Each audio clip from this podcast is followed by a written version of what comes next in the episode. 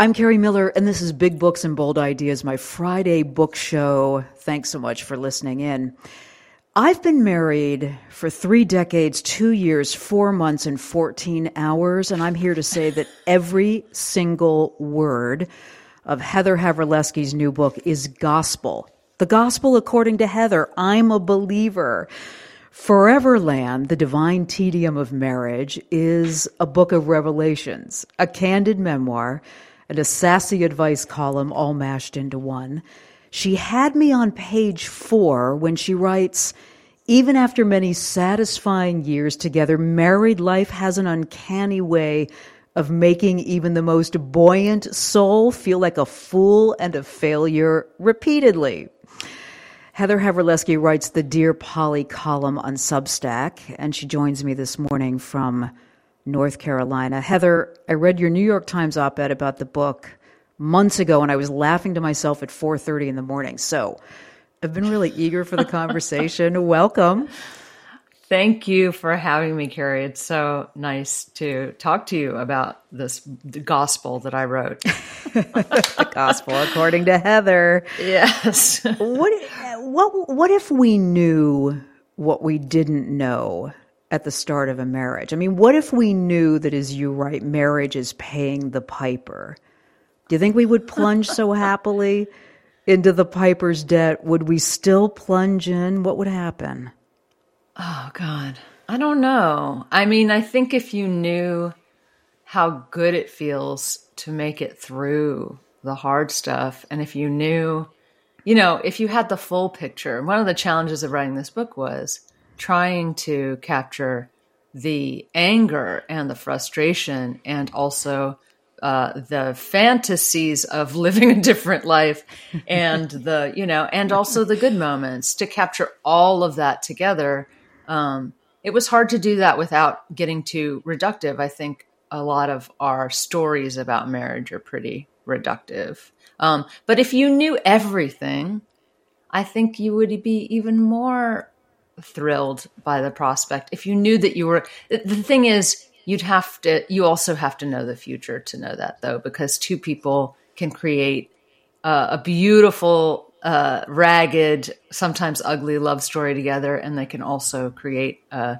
living nightmare together, depending on how, you know, how they get through every storm. You know, I, I, when you say marriage, the way we talk about marriage and often the way we think about marriage is reductive. So true, because I think you write about how it seems like this binary state of being. You're either happy in your marriage or your marriage is awful.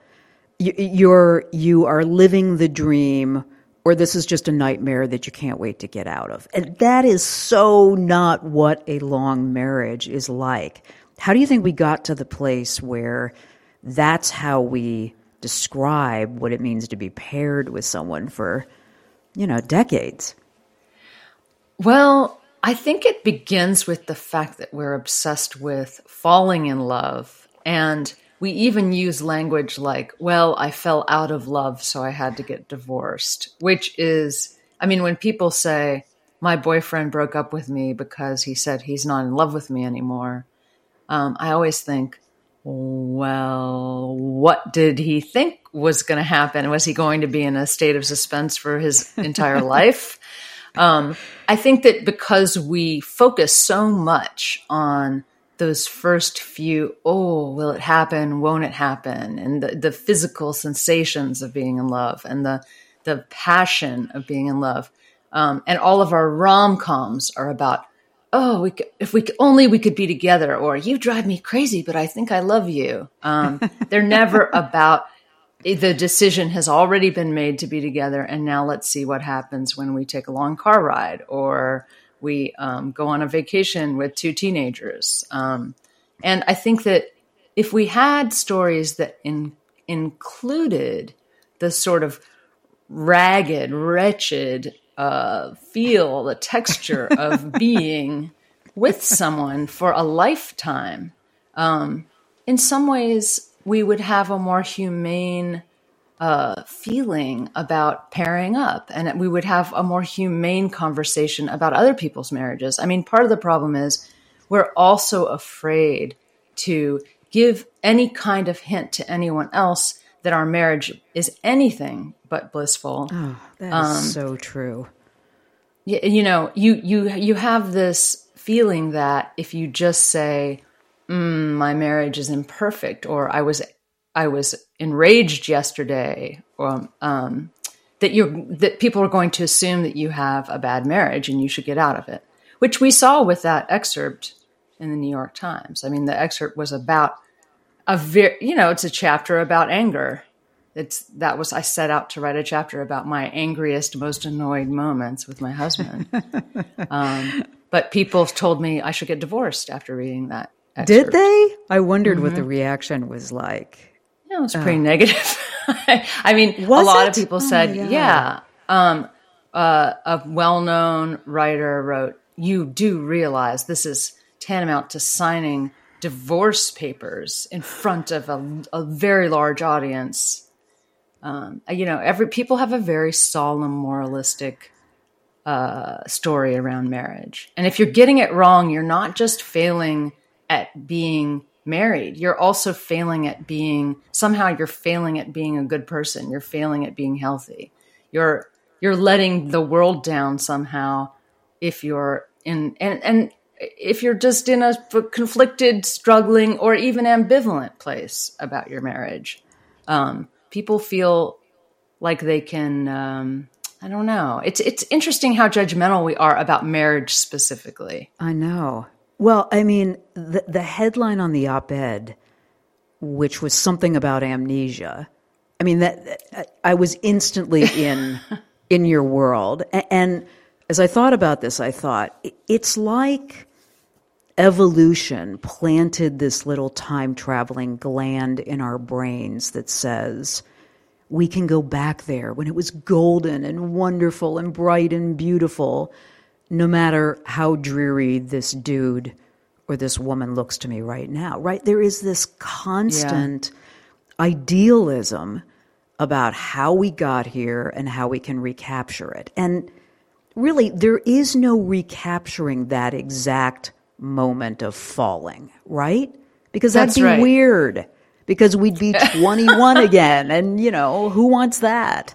Yeah. I mean, it's almost like you're recapturing uh, not knowing the person very well. I mean, right. that that's it's like what you want back is the suspense and the passion of not knowing whether it'll work out or not.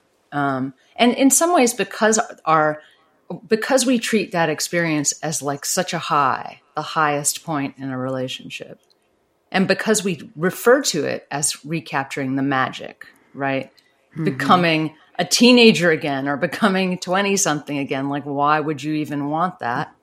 um, you, you, know, it, it, it actually hollows out our experience of our own relationships in so a way true. because because a relationship that grows and adjusts to a lot of pressures and and uh, difficult experiences and you know becomes a, a richer and more interesting relationship. You know each other so well after years together living together seeing each other every day. I mean all of the bad things and all of the good things fit together. They're mm-hmm. all a piece mm-hmm. of, mm-hmm. but the but the richness of spending so much of your life with someone and sharing so much of your life with someone, we just it's almost like we don't even have the language to capture that.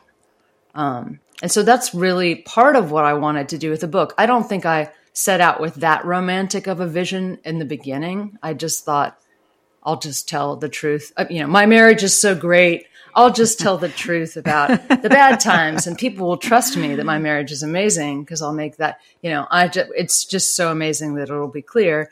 Um, and I do have a good marriage, but as I was writing the book, um, yeah, I kind of I, sort of challenged my marriage by writing a book about it. Let's put it Heather, I, I felt in complete solidarity with you. And the other thing, and, and the other thing I thought is, you know, life is about, hopefully, accruing some wisdom. Some of it is really hard won wisdom. A long marriage is hard won wisdom. Why would yeah. I give that up?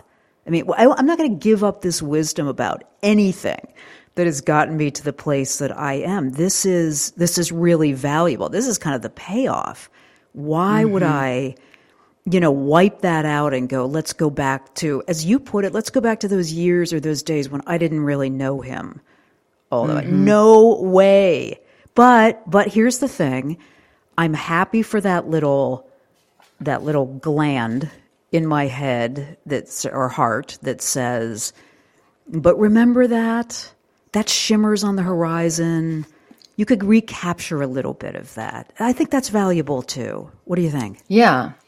Oh yeah. I mean, part of uh part of part of sort of keeping your passion for your spouse depends on um, entering this sort of vulnerable state with them where i mean in my opinion uh, a marriage is enriched partially by a lot of honesty um, mm-hmm. particularly when you've spent years and years together and you trust each other enough to be honest but you can forget that that is a pathway to passion you can forget that admitting sometimes you know, it's it's sort of the opposite of what we think about when we think about falling in love.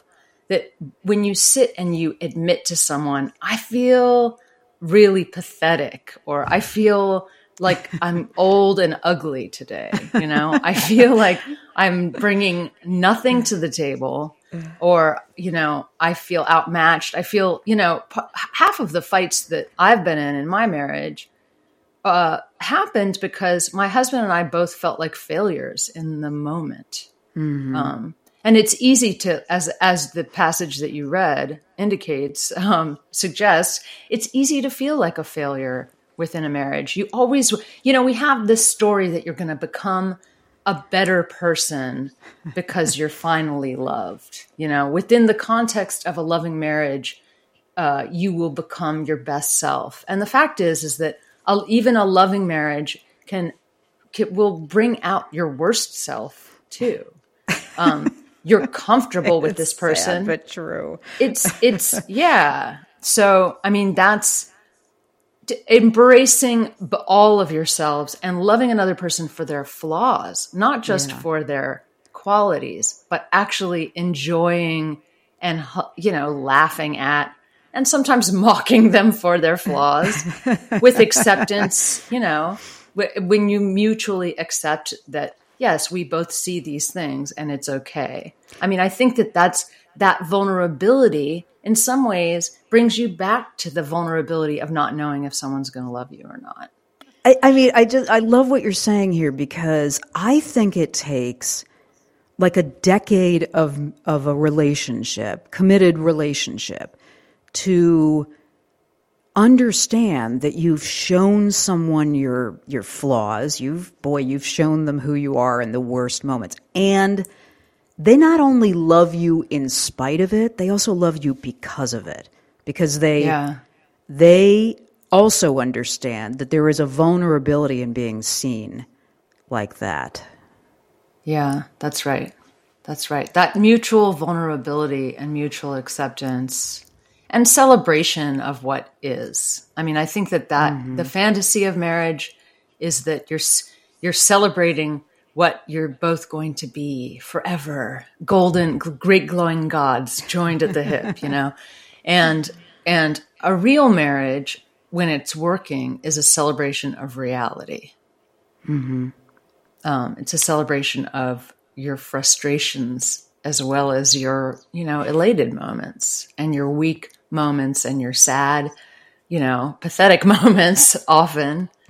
You know, you share all, you've seen so much, you've seen each other through so much. And to accept everything that you've seen is just, it's worth celebrating that. But it's hard to get there. And I actually think that writing this book helped progress and change my marriage in a lot of ways because I had to look at everything. I didn't want it to be an incomplete story or a gloss over what I was feeling. And um, as a result of sort of diving in and digging through all of the ugly stuff, um, I, I sort of reached a higher level of acceptance for my husband for the first time.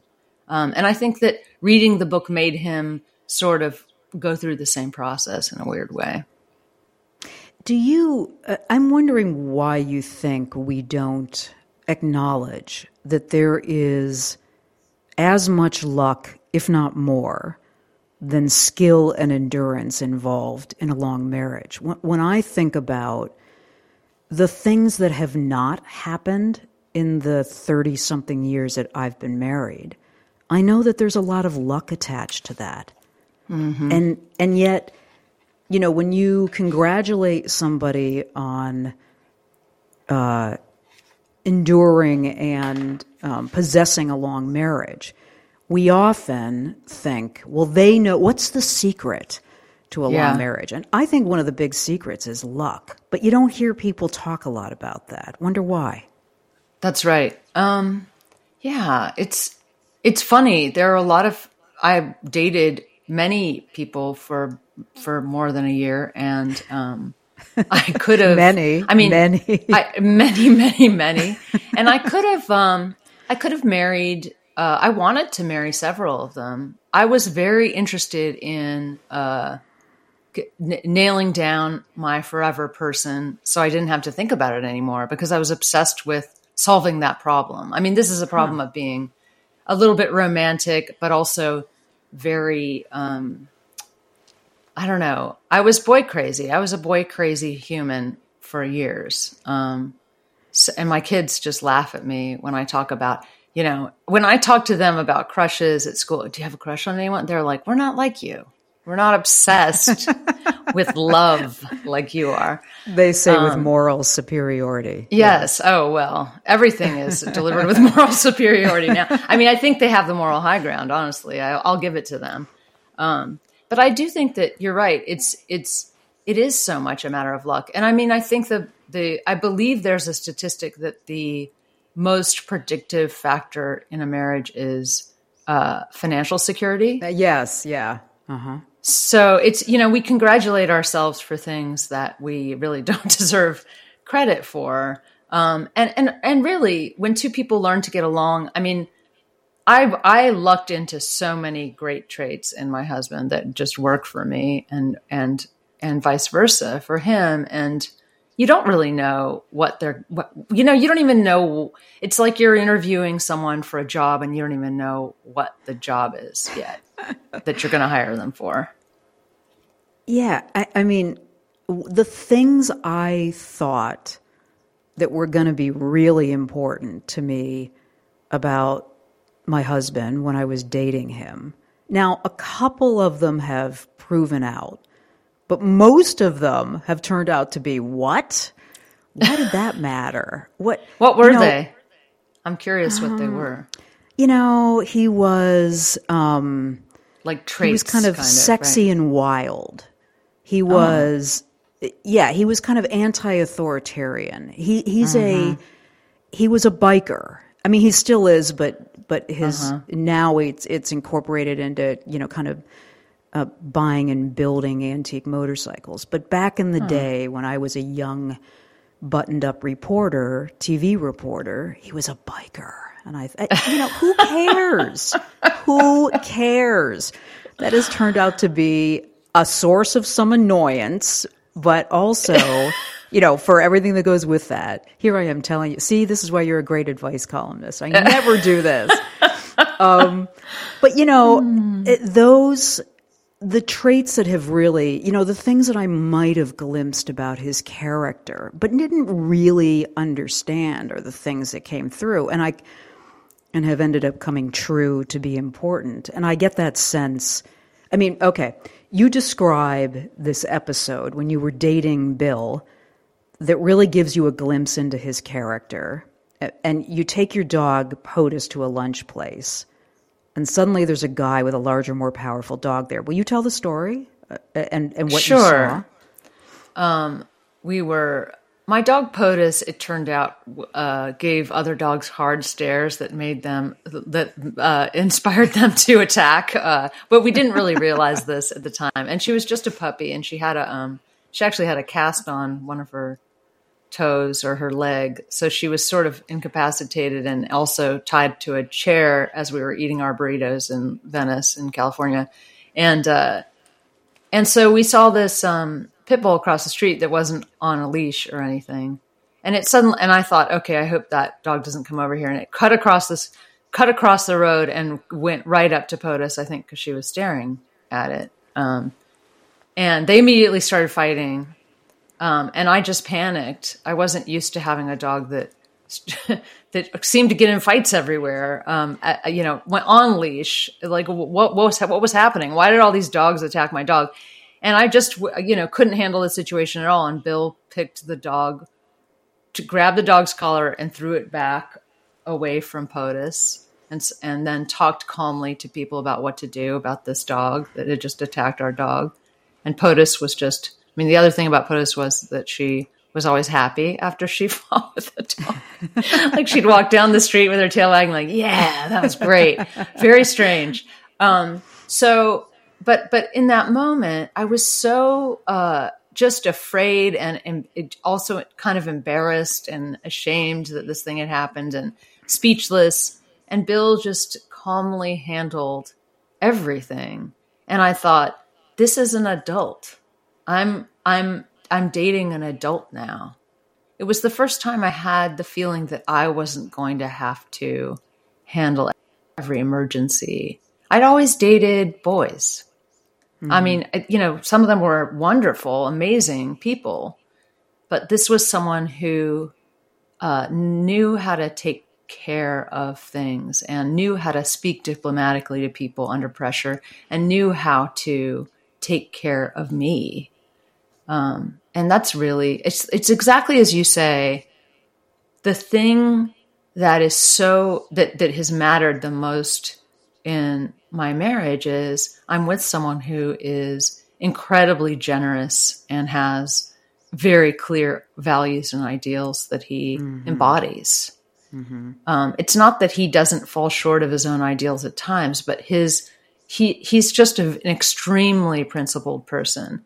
And so when I would, if I needed to have him hear me about something emotional, I knew that if I explained the principle of it to him, he would get it eventually. Which, you know, I mean, that's another trait that you don't really understand at first. And that is, can this person hear what you're saying? Can you communicate clearly your needs? And is this person someone who understands and appreciates the expression of a need and makes an, and can make an adjustment based on a need? Um, so much of marriage is two people asking very explicitly for what they need, which again is the opposite of falling in love. Falling in love is, oh, you're going to read my mind and know everything I want magically, and I'll never have to deign to say it. Um, but marriage is, okay, slow down. I'm going to have to tell you in extreme detail what I need here. And I need you to listen. Right. Uh, you write about that incident with the dogs. That day I saw the truth. This was a grown adult man who knew what he was doing, and I'd never dated someone like that before. How much do you think this had to do about the fact that um, you know, you both were more mature. You and your husband mm-hmm. then were not silly 20 somethings when you got married, right? Y- you were into your 30s? Yeah. Uh huh. I was 34. And he'd been married before. Okay. Mm-hmm. He'd been married for 12 years. Um, and he had uh, separated from his wife and was had been dating people all year and uh, and yeah and so uh, Bill was 41 um, and I was 34. So we both knew. I mean, the benefit of him having been married before was enormous, an enormous benefit. How um, so? He kind of, well, I mean, I remember in the book, uh, and this is this is uh, it's a little bit embarrassing, but you know, I warned him. We were just emailing; we hadn't met yet. He had reached out to me because he read my work um, for years and had you know he read my cartoons when I was a my first job. I was a cartoonist for an online magazine. He read my stuff and he knew my sort of personality and style through my writing. and um, but so we exchanged we we couldn't get together for a few weeks he was out of town i was out of town my mom was visiting a bunch of things and so we exchanged emails and in one email i thought it's irresponsible for me to be selling this guy a bill of goods about who i am. So i wrote this sort of disclaimer email right. that was like you know listen i'm very bossy. I should tell you you know? And i sort of had this theory at the time that like you should just instead of pretending to be chill through the whole beginning of your relationship, you should actually just warn people constantly how taxing you were because you were gonna uh, basically they were gonna find out a year in and then the whole thing was gonna blow apart which was my pattern in relationships mm. just playing a chill girl for a year and then suddenly oh by the way i'm pretty high strung and i need a lot of things and um, so i said i'm very bossy i'm demanding um, you, I'm very, very opinionated, uh, and um, I can be a little bit unpredictable. My moods are pretty unpredictable. And Bill wrote back and said, "You're a woman, in other words." Which I mean is you yeah. know strikes yeah. me as slightly sexist now, right? But at the time, it was like, oh my god, this this person knows what a woman is. Like he understands what it means to be in a relationship with a woman. It's the acceptance of that you know, was it was there was a lot of realism. And in fact, I wrote to him and I said, I really believe that two people have to accept each other's flaws, and that's what's beautiful about being in love. And uh, and he wrote back and said, um, "Your words moved me." It's it's really it's really a beautiful thing when you can write something and some the fact that he could show up and say, "Wow, that really moved me." I don't know. It was just it was on before we met. I'm Kerri Miller. You're listening to a conversation with Heather Havrilesky about marriage, what she calls the divine tedium of marriage in her new book, Foreverland. And uh, this is Big Books and Bold Ideas. Um, you know, I, am curious. I want to come back to something that we, we glanced over, but we didn't delve into. And this is something I'm really interested in. H- have you ever listened to Esther Perel's podcast or read her books or her columns or whatever? I, you know, I haven't, and so many people have mentioned her to me. And sometimes, I mean, because I write an advice column, sometimes I'm worried that if I read someone really good, that I'll just filter every, you know, because the smallest thing I'll start filtering everything mm-hmm. through that mm. lens. And it's mm-hmm. like I, I get I get paranoid that I'll over apply a principle, Understood. you know, just because I'm in love with it. So I've I've sort of put off uh, learning more about her, but I'm hearing so much about how great she is that I actually need to just give it up and, and surrender and and and learn more about her because she sounds amazing. I mean, people bring her up to me constantly. Okay, well, sorry to be uh, repetitive there, but no, that's okay. For, it's time for, for me to. It's time for me to read it. Plunge in. Um, yeah. For listeners, she is this French born, straight talking marriage counselor. And she manages to make what I think is pretty tough advice sound very gracious and poetic because she says it all in her genuine French accent. And so it goes down easier somehow with that. She talks about why we demand so much from our spouses and kind of how we got to that. And here, here's what she says from her book, State of Affairs. We want our chosen one to offer stability, safety, predictability, and dependability. And we want that very same person to supply all mystery, adventure, and risk. And you know what she says is that is just impossible. But somehow in our culture, we've created these demands that they be everything all in one. I, I think you've written about how your friends give you some of this, and your spouse gives you some of this. And you have this acknowledgement that Bill cannot be all things that you need. To speak to that, if you would. Uh, yeah, I, lo- I love that about mystery versus how we expect mystery versus uh, just dependability. It, it just it opens up this big door for me because I think there's a way that you what you start to crave when you've been married for a long time is just having something to work hard to get like you you you sort of miss the feeling of the chase a little bit and i think that's mm. why people romanticize the beginning so much um, the mystery part is just uh, you know how can a person you know so well it's funny at the end of one of my many many many relationships a, a boyfriend of mine said, "There's just you, you. Why don't you leave anything to? Why why can't you? Why do you have to tell me everything? I want some mystery." And I was like. That's not a real relationship. You know, I, I'm not supposed to hide and tease and you know like we're building something that is going to function we're we're supposed to be good friends who who rely on each other we can't be mysterious to each other. Um, but to your question, your original question was, um, why do we? Oh, do you, do you get your needs met outside of the marriage and in friendships? And is that you know how does right. that work? And yes, I mean my husband is his favorite thing to talk about is golf.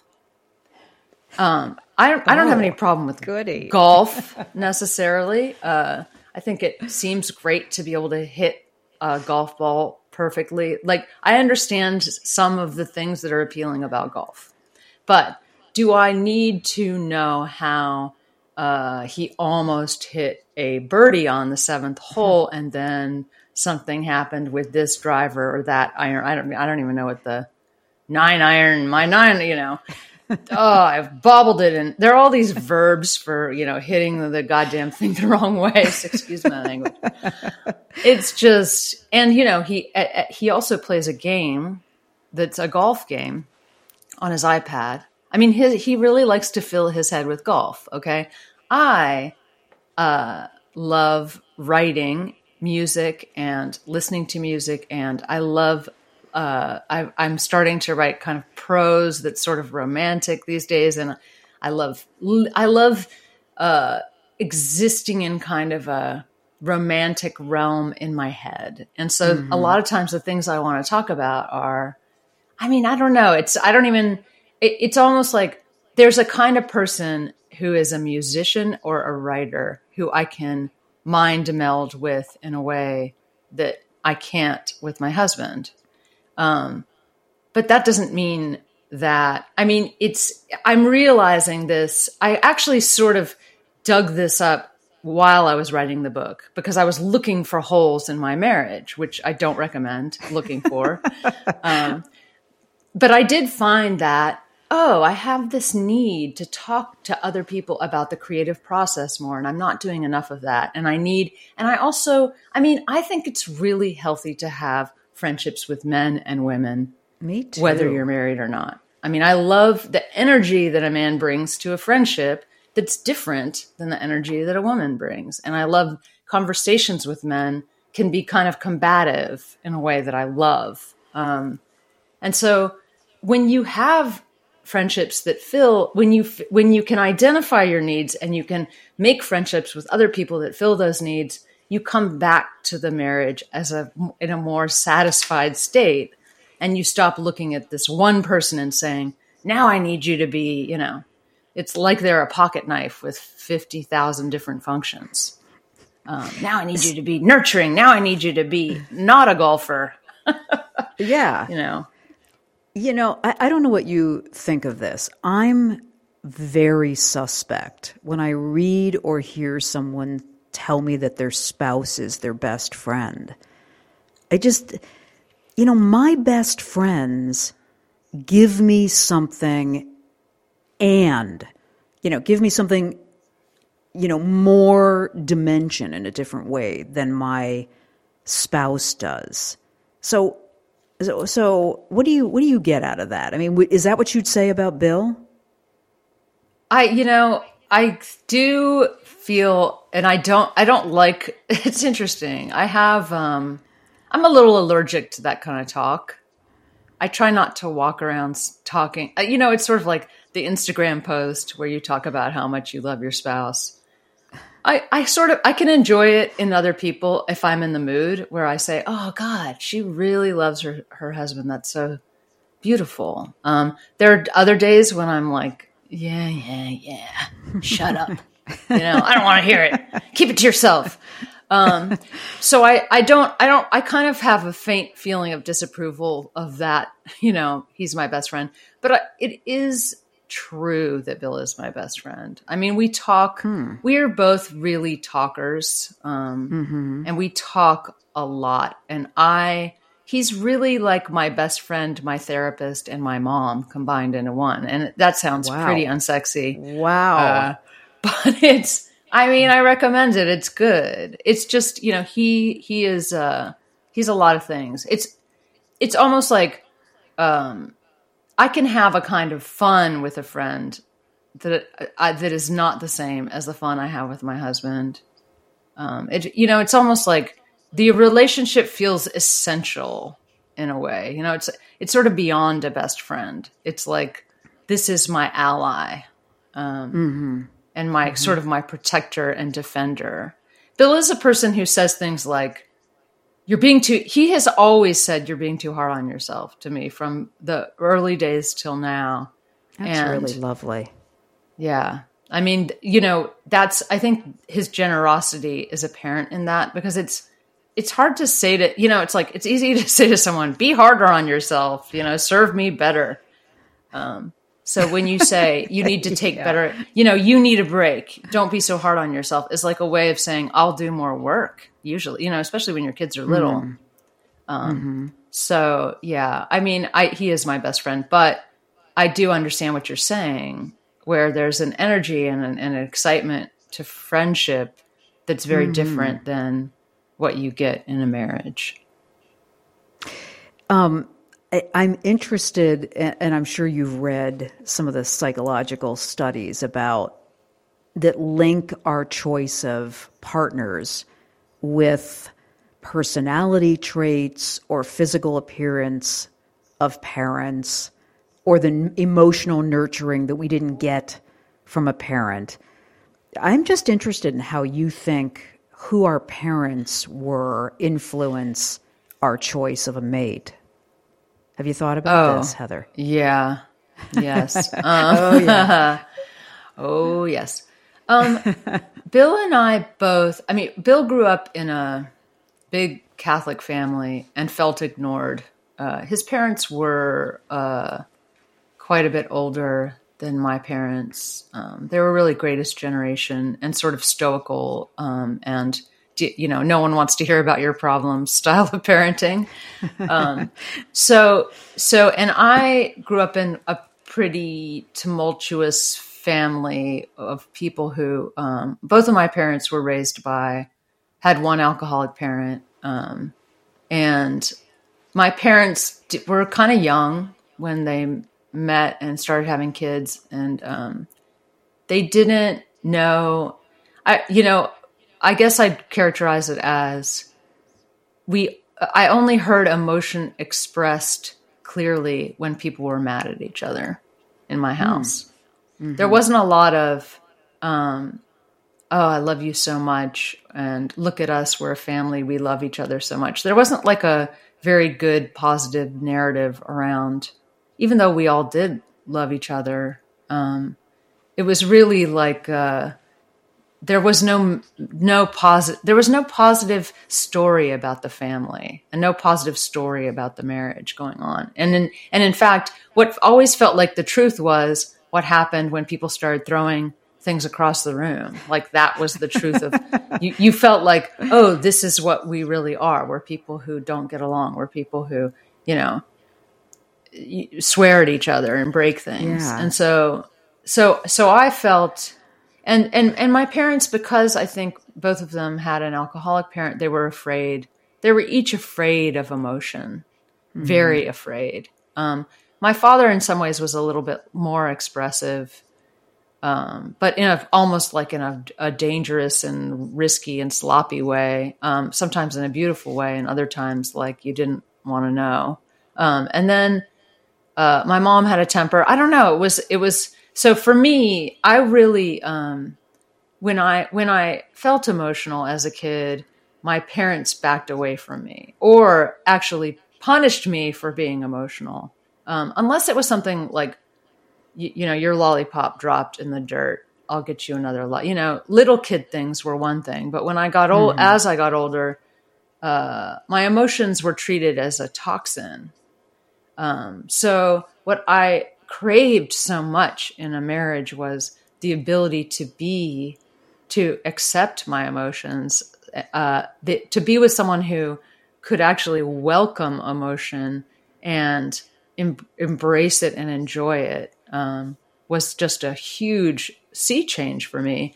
And for Bill, it was like he, I think that he often says that what he felt that he was getting when we first got together was someone who really saw him clearly and wasn't interested in ignoring him or or keeping him at arm's length. It was actually welcoming him fully into uh, a communion kind of of souls, which you know it, we were so into communicating from the moment we met, and we still are, and and that was something we didn't have growing up. So it's it's like this.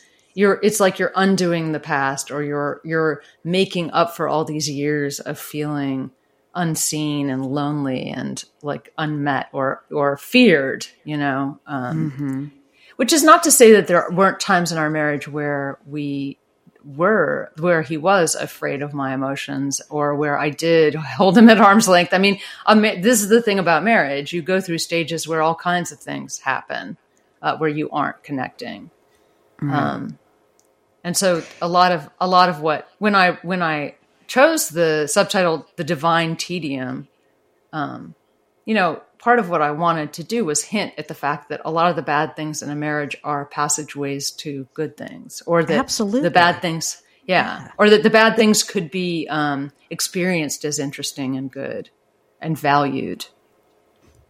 Yeah, I mean, I, I don't want to get off on this, but I just want to tell you that I had a note about. I just really savored the contradictory phrasing that you used because it, it, captures exactly what a long relationship is all about. Okay, just wanted to say that, but yeah, yeah. Here, here's what I found pretty astonishing about Bill, and and this will lead us to an excerpt if you're if you're good with this. But sure, you know, in the middle of the hurricane, that is whatever you know when you were new parents and you know you were struggling and feeling highly emotional. You know what bill was able to do was blot out the noise and st- of, of the hurricane the wind and you know the rain and and see this for what it was and remain as with that incident with the dog where you saw really the truth of him and remain calm and focused and present and aware. That is, I think that is really exceptional. Hmm. Yeah. Yeah. I don't. Do I don't know, know, how exceptional that is. you're you're kind of like, uh huh. Yep. That's what he does. Yep. He. You know, it's not that he's not um, defensive or temperamental himself. He is. Um, it's almost like you know, if if if I'm criticizing him, I mean, whatever. Who isn't like this, right? But you can say things that hint at uh, that they're critical to most. I mean, I think a lot of men are very defensive. Honestly, that's been uh, my experience. Yeah. Um, but but you know, whatever. That's just one aspect of probably being someone who's expected to be strong and good and you know and not show their emotions is that you don't necessarily handle your own emotions that well. Bill Bill struggles with his emotions and handling them. It's not that he's some kind of Christ-like figure in my life, um, but he is when it's important and when you know it, it goes back to that principled thing. When he can see that I'm struggling, and he knows that it's not you know, he has this sense of justice where he's like doesn't like for me to struggle in in an unjust for unjust reasons. You know, he's he's he steps in and I don't know. It's it's it's he does. He stays calm. It's exactly as you say. He's he's a I don't know. This is turning into swept. just like a. He doesn't get swept up. He yeah. doesn't get swept into the maelstrom, and and yeah, I'm not yeah. saying, you know, you guys don't have. Obviously, you have your angry moments, and there's been plenty of fighting, but that's a quality that I thought. Well, it it speaks of maturity. Anyway, this is a good a good lead into the excerpt, and if you would set it up just a little bit, um, okay. I'm just going to say just going to say that uh, you, uh, your mother, you, your husband, your toddler, and your new baby are on your way to an outing. What what else will you add to that? Yeah. Um, so uh, this scene that I'm going to paint is uh, it happened. I think that the new baby was three months old um, and three weeks old. I can't remember now. Mm-hmm. Um, very well, little. Yeah, it, it's it's uh, it's one of the first places you've gone, I think, after you've had your second child. That's right. That's right. right. And so yeah. yeah, and we were because I remember we were um I was packing the the diaper bag and I was trying to remember uh, all the things we were going to need just to leave the house for a few hours. Um, and I was really tired because um, the, with a second kid, I don't know. There's a there's a period of time about four months with your second kid where if you have this, I mean, we had a two and a half year old and then we had a baby, and it was just like I've never been so tired and so just emotionally exhausted and drained and it was just it, there's nothing like it. And so we're in this kind of dark tunnel under the sea emotionally and i'm trying to pack the diaper bag and bill is standing next to me going that's not where it goes. Because he's like considers himself the boss of the diaper bag at this point. And i'm and i'm snapping at him and saying like stop i don't i don't who cares i'm gonna put it here who care you know like we're having the stupidest squabbling match. I mean it's just the dumbest thing in the world and sat i mean these things always happen when your mother is there right? My mom right. is there watching. The dogs are nervously clicking around the the, the room upset that we're upset. Uh, and and we finally get out the door and i sit in the car and i'm just suddenly i'm about to turn the car on and i just feel sick. And i stop and i start to just scream at everybody. And i'm like i'm the one I'm the one who's not sleeping. Me, me, I am me. You know, just saying this over and over again. And my mom is just horrified, horrified from the back seat. And Bill turns and puts his hand on my knee and says, I know, baby, I know. You have it. I mean, instead of getting mad, he's just so nice to me. Wow. And we go, we so we we're driving we're driving and everything is calm now and so the so now we're in the car my mom hasn't said anything, but everything's calm. I I yelled and it's done, and we're going to Travel Town. Okay, so you ready for the? Uh, I'm ready, ready for me to read. so ready. we are halfway to Travel Town when my mom finally says it. I worry about the state of your marriage. Her announcement comes out of the blue where we are listening to music. Everything is relaxed. Everyone has moved on. My mom keeps talking. Of course, you don't believe your marriage is in trouble. Couples always think things are fine, and then boom, one of them is just done. You never know until it happens. You really don't need to worry about our marriage, Bill tells her. We're just not sleeping. Oh, believe me, I know that every couple has their little squabbles, my mom says, and I can feel myself relax a little. But those fights add up. And sometimes men don't realize how much that kind of bickering bothers them until they're already out the door. this might be a good time to tell you that I love my mother. She's a brilliant, capable, generous human being who taught me how to ride a bike, bake bread, play solitaire, and defend myself verbally against anyone under the sun. My mom read to me every night when I was little. Together, we baked cookies and played board games and painted on canvases on the back patio. And after my mom and dad got divorced, life with my mom often felt like a party. she'd put on Diana Ross's Upside Down and dance around the living room like a disco queen. She let us adopt a second rescue dog, and then she packed three kids and two dogs and a tent into her tiny yellow car and drove us straight to Myrtle Beach to camp out in the sand, just so we got out of the house without spending money we didn't have. My mom was wise and funny, and she talked to me like I was smart. Oh, it's hard to read things. See, this is why I don't read. I don't read parts of the book because they make me cry. She talked to me like I was smart from a very young age. My mom is the reason I always wanted to have kids. She made being a parent look fun. She felt strongly that you shouldn't overthink these things. You just had to go for it. Instead of worrying if you could handle big life events, you just dove in.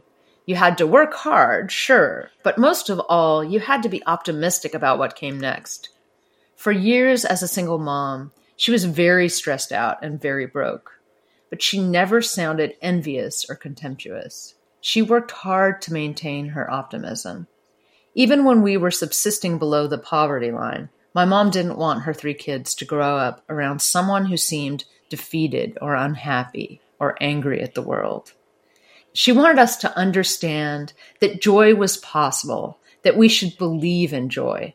She didn't put that statement into words very often, but that wasn't what mattered. What mattered was that she embodied joy. That said, one thing that's uh, slightly unusual about my mom is that when you are embodying joy, just like she taught you to do, she sometimes gets a little grumpy.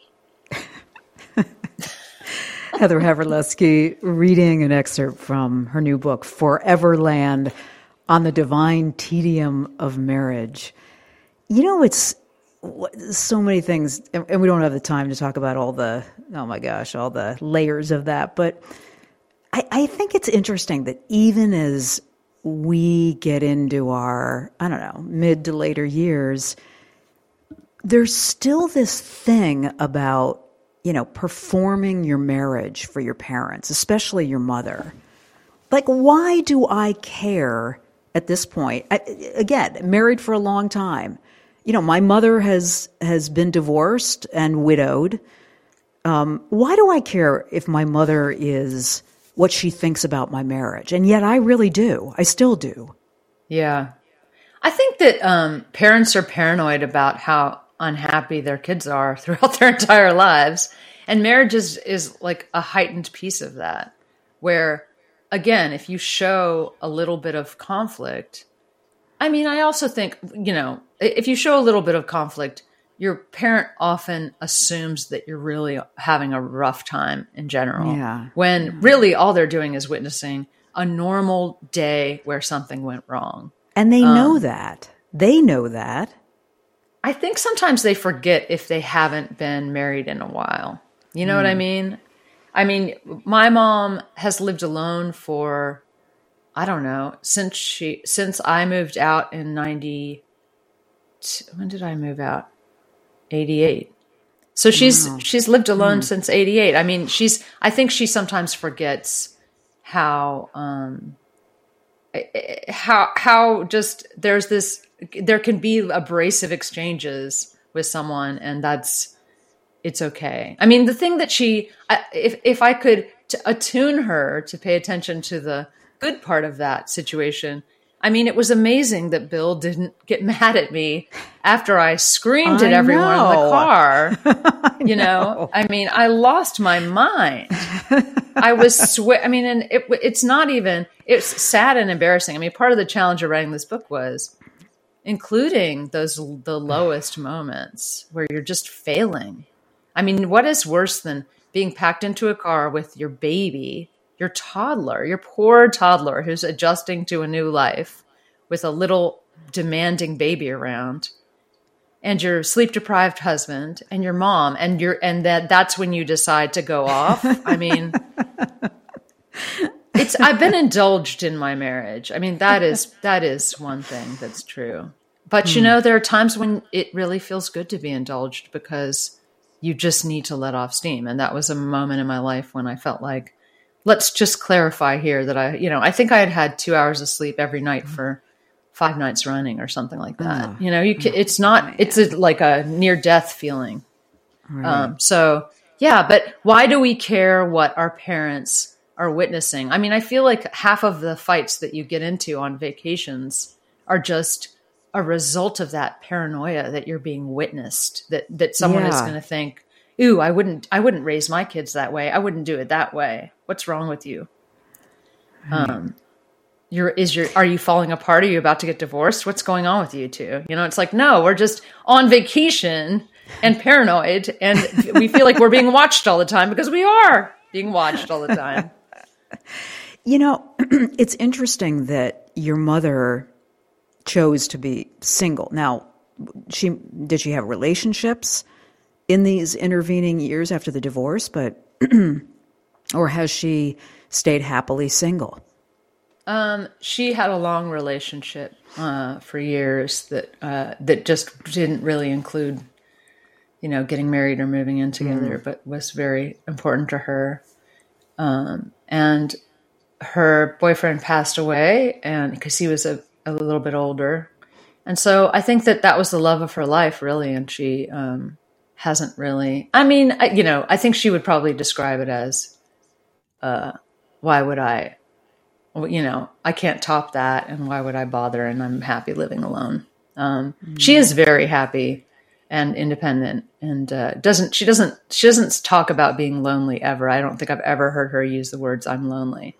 Now that may be that she's just you know d- doesn't express extremely vulnerable things like that, but she does express other vulnerable things. I think she's very um, satisfied, and and I don't know. She's a, she really gets a lot out of every day. She's a happy she's a happy person. It's funny because you you don't think these things about your parents, you know. You're sort of like, "Oh, whatever." They're, you know, you you you can see them through this lens of just like they judge you. You see them through the lens of what you didn't get and the dysfunction yeah. there and their baggage. yeah. But I had to admit to myself at some point, I was observing my mom watching birds in a bird feeder outside her window, and I thought, Jesus, this woman is a very happy person. I mean, I think that she's naturally a happy person, happier person than I am. Um, hmm. She doesn't question joy. I mean, like I said in that in that bit. So it's interesting to it's it's a really a privilege to have your parents around as you become old enough and mature enough sure. to finally appreciate them. For sure. Um, it took so, a long um, time. One of your daughters says she's never getting married. Is that still the case? I think I think you wrote that in the book. Yeah, I mean, yeah. I, I don't think I don't I'm not I'm not completely sure. My younger daughter's twelve and my older daughter's fifteen. But when I sat them down to warn them about what was in my book, um, which I felt like I needed to do in case someone at school started to talk to them about what was in my book, um, I told them about this chapter about crushes in particular about this mm-hmm. crush I mm-hmm. had, um, and warned them about this. You know, here's what happened. There's a situation, and I started thinking about it too much, and it was weird. And I'm still, and I'm trying to tell my kids about this.